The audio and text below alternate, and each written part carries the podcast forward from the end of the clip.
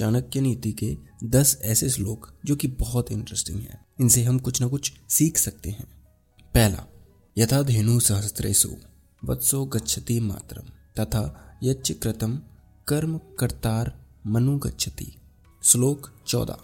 इसका अर्थ है, जैसे हज़ारों की भीड़ में भी एक बछड़ा अपनी माँ को ढूंढ लेता है, उसी तरह से जो कर्म का फल होता है, वह कर्ता को भी ढूंढ लेता है। इसलिए कोई भी अपने कर्मों के फल से नहीं बच सकता, चाहे वो अच्छा हो या बुरा। दूसरा, यद दूरम, यद दूराराध्यम, यच दूरे व्यवस्थितम तत्सर्वम तपसा साध्यम, तपो ही दूर अतिक्रमम श्लोक तैतीस। इसका मतलब है कि अगर हमारी मंजिल या फिर मन चाही चीज़ बहुत दूर है या फिर उसे पाना बहुत मुश्किल लगता है, तब भी कोई भी इंसान उस लक्ष्य तक पहुँच सकता है। अगर उस इंसान ने लक्ष्य को निर्धारित कर लिया है और दृढ़ संकल्प ले लिया है तो फिर उसके लिए कुछ भी नामुमकिन नहीं है। वह कुछ भी पा सकता है। तीसरा यदि शशि वसी कर तुम जगदेकीन कर्मणा पराववाद शास्त्रेभ्यो गाम चरंती निवारय। श्लोक पैंतीस। इसका मतलब है कि अगर आपको दुनिया को अपने अधीन करना है सिर्फ़ एक चीज़ करके। तो फिर आपको अपनी ज़ुबान पर लगाम लगानी होगी और दूसरों के बारे में बुरा बोलना बंद करना होगा। चौथा, लालियत पंचवर्षाणी, दस वर्षाणी, ताड़ियत, प्राप्ते तु सोषणे वर्षे, पुत्रम मित्रवदा चरेत। श्लोक सैतालीस। इसका अर्थ है कि अपने बेटे को पाँच वर्ष की उम्र तक प्यार से पालें। फिर अगले दस वर्षों तक उसके साथ सख्ती से पेश आए। जब वो सोलह साल का हो जाए, तब उसे अपना दोस्त मानना शुरू कर दें। पांचवा, संतोषा मृत तृप्ता नाम। यद सुखम शांति रेव च, न च तदन लुब्धा नाम चेत धावताम। श्लोक पंचानवे। इसका अर्थ है कि शांति और सुख का अमृत उन लोगों को नहीं मिलेगा जो कि मटेरियल रिचेस और फ़िज़िकल प्रेशर्स यानी भौतिक सुखों के पीछे भागते रहते हैं। छठवा, संसारात पदक धानाम त्रयो विश्रांति हेतव। अपतयम च कलंत्रम च शांता संगतिरेव च।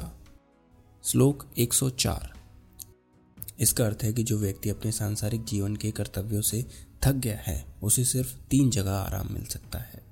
अपने बेटे के साथ अपनी पत्नी के साथ और सदाचार व्यक्तियों के साथ रहने से। सातवा, दूतो न संचरित, खे न चलिच वार्ता। पूर्व न जलपितात्मिदम न च संगमो अस्ति व्योम निस्मिम रविस सिग्रहणम प्रशस्तम। जानती यो द्विजवर, स कथम न विद्वान।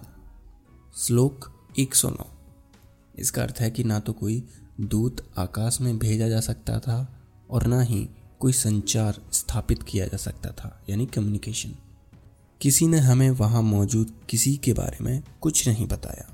फिर भी विद्वान लोग सूर्य ग्रहण और चंद्र ग्रहण के बारे में बड़ी सटीकता से भविष्यवाणी करते हैं। तो उन्हें विद्वान कहने से कौन हिचकिचाएगा? सोचने वाली बात तो है कि जब हज़ारों साल पहले हमारे ऋषि मुनियों ने ये सारी चीज़ें पता लगाई तो वो कैसे लगाई? ना तो वो कभी धरती से बाहर गए, और ना ही आज की जो टेक्नोलॉजी है, वो तब हुआ करती थी। तो आखिर ऐसा हुआ कैसे? आठवां, गम्यते यदि मृगेंद्र मंदिरे, लभ्यते करिकपोल मोक्तिकम, जम्बुका श्रयंगतम च प्राप्यते, वत्स पुच्छरकर चर्म खंडनम श्लोक 142 अगर कोई भी एक शेर की गुफा में जाएगा तो वो हाथी के सिर का मोती देखेगा। पहले माना जाता था कि ऐसे हाथी हुआ करते थे जिनके सिर पर एक मोती हुआ करता था। और अगर आप एक सियार की मान में जाओगे तो वहाँ पाओगे कि छोटे छोटे बछड़ों की हड्डियाँ पड़ी हैं और गधों की त्वचा। इस श्लोक से चाणक्य हमें ये बताना चाहते हैं कि एक संगति ही होती है जो कि हमें बड़ा या फिर छोटा बना सकती है दुनिया के सामने। नोवा, कुचैलिनम दंत मलोपधारिणम, वह वासिनम निष्ठुर्भासितम च। सूर्योदय चास्तमिते सायनम विमुंचते सीरियदि चक्रपाणि श्लोक एक सौ उनचास। इसका अर्थ है कि सारी दौलत और समृद्धि उन लोगों से दूर हो जाती है, जो लोग गंदे कपड़े पहनते हैं, जिनके दांत गंदे होते हैं, जो लोग भुक्कड़ होते हैं, जो लोग अच्छा नहीं बोलते और जो लोग सोते रहते हैं सूरज उगने के बाद भी। दसवा वंदनानी खलु संति बहुनी, प्रेम रज्जुकृत वंधान मन्यत, दारु भेदनी पूर्णो अपी संडघ्रेर निष्क्रियो भवती पंकज कोसो। श्लोक 202 इसका अर्थ है कि बंधन कई प्रकार के होते हैं, लेकिन प्रेम का बंधन बिल्कुल अलग होता है। काली मधुमक्खी, जो कि एक लकड़ी में भी छेद कर सकती है, वो कभी कभी एक नाजुक से फूल के अंदर फंस जाती है। अगर इसका सेकंड पार्ट भी आपको चाहिए, जिसमें मैं और चाणक्य नीति के श्लोक बताऊँ तो आप नीचे दिए हुए ऑप्शंस में से येस को चूज़ कर सकते हैं। अगर नहीं तो नो को। और ये ऑप्शंस सिर्फ़ स्पॉटिफाई पर अवेलेबल हैं तो देख लीजिए। तो अगर आपको ये एपिसोड पसंद आता है तो प्लीज़ हम एप्पल पॉडकास्ट या स्पॉटिफाई पर एक फाइव स्टार रेटिंग देना ना भूलें। तो मिलते हैं अगले हफ़्ते। तब तक के लिए अपना ख्याल रखें और सीखते रहें।